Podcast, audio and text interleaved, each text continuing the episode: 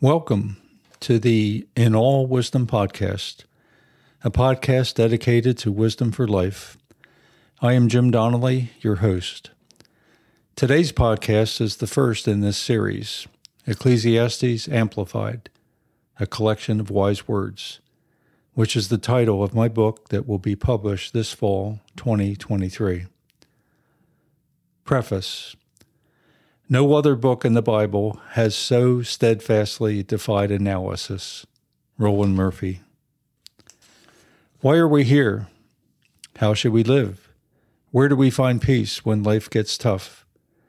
Questions like these drove me as a young person, as they do many of us at one time or another. I first became interested in Ecclesiastes as a teenager. I was not a Christian, but I was fascinated with the idea of finding what I call a philosophy of life that works, a worldview regarding life, humanity, and my place in the world that would offer hope and hold true even when life got tough. It might seem odd to look for such a philosophy in a book that declares, all is vanity. But is the writer of Ecclesiastes declaring that life is hopeless? Or is he saying something else? I started studying the book seriously in the early 1980s when, as a young believer, I was part of a D-Min program at Westminster Seminary, Pennsylvania. Not content with a surface study of the book, when my involvement in the program ended, my intensive study of Ecclesiastes did not. Preacher, British preacher, and theologian Charles Bridges has stated well what many commentators have expressed. The book of Ecclesiastes has exercised the Church of God in no common degree. Many learned men have not hesitated to number it among the most difficult books in the sacred canon. Despite its difficulty, I was convinced that Ecclesiastes contained order, purpose, and design. Verse 1 especially intrigued me. The words of the preacher, the son of David, king in Jerusalem. Who was this preacher? Why did he not give his name? Did his identity even matter? As I sought to decode the Hebrew name Kohelet, the preacher, I found fascinating connections between Ecclesiastes 1 1 and other passages of Scripture. The more I found, the more certain I was that these connections provided sufficient evidence to establish not only the author of Ecclesiastes, but also his possible intent for writing the book.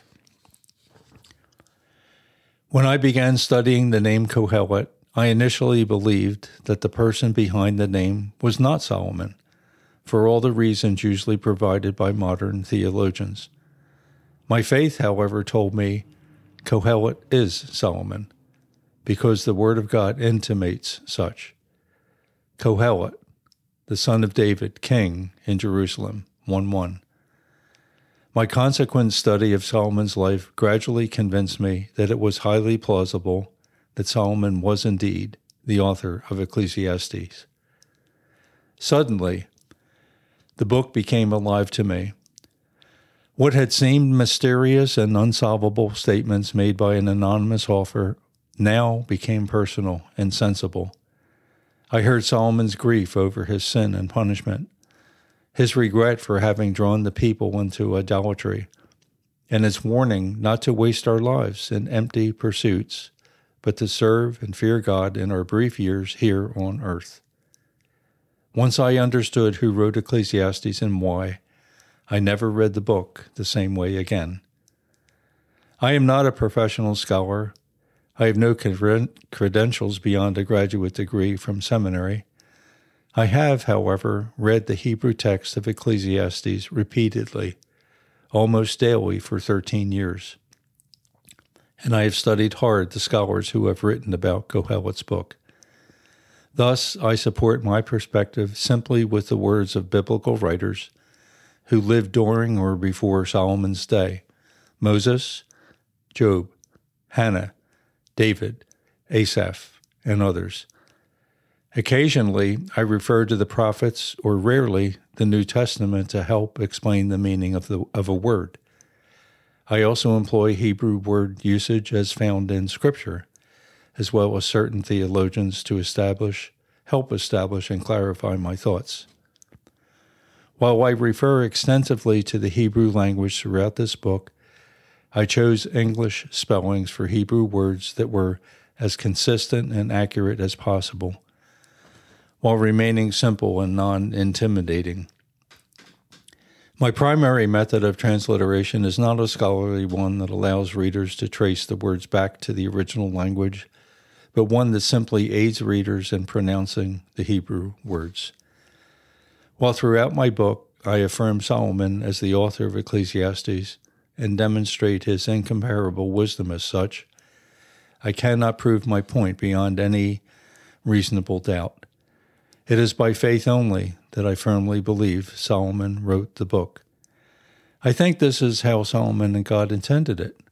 This great king failed miserably and became an apostate. By the grace of God, he repented, but glory would no longer be his portion, either in his day or in ours. The greater than Solomon, Matthew 12, 42, is the one who must receive all the glory, honor, and blessing forever and ever. Mankind lives today in a storm of confusion, surrounded by philosophies that confuse and garble the message of God that has been written to man.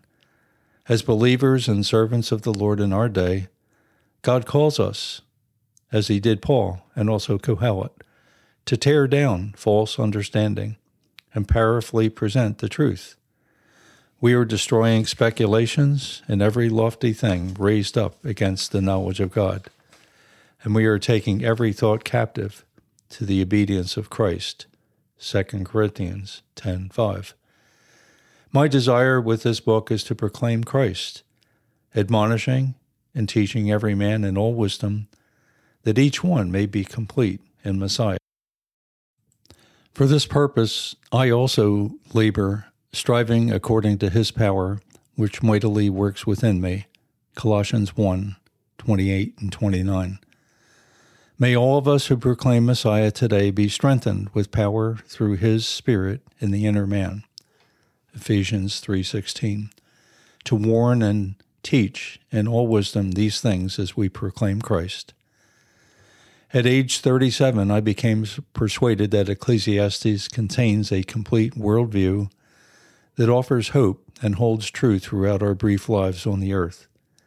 Now, having studied this book intensely for many years, I can say with utmost confidence at age 78 that Solomon's teaching does indeed contain a philosophy of life that works in this fallen world under the sun.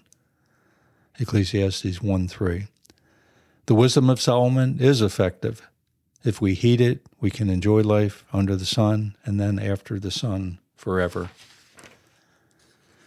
We have come to the end of today's In All Wisdom podcast, a podcast dedicated to wisdom for life.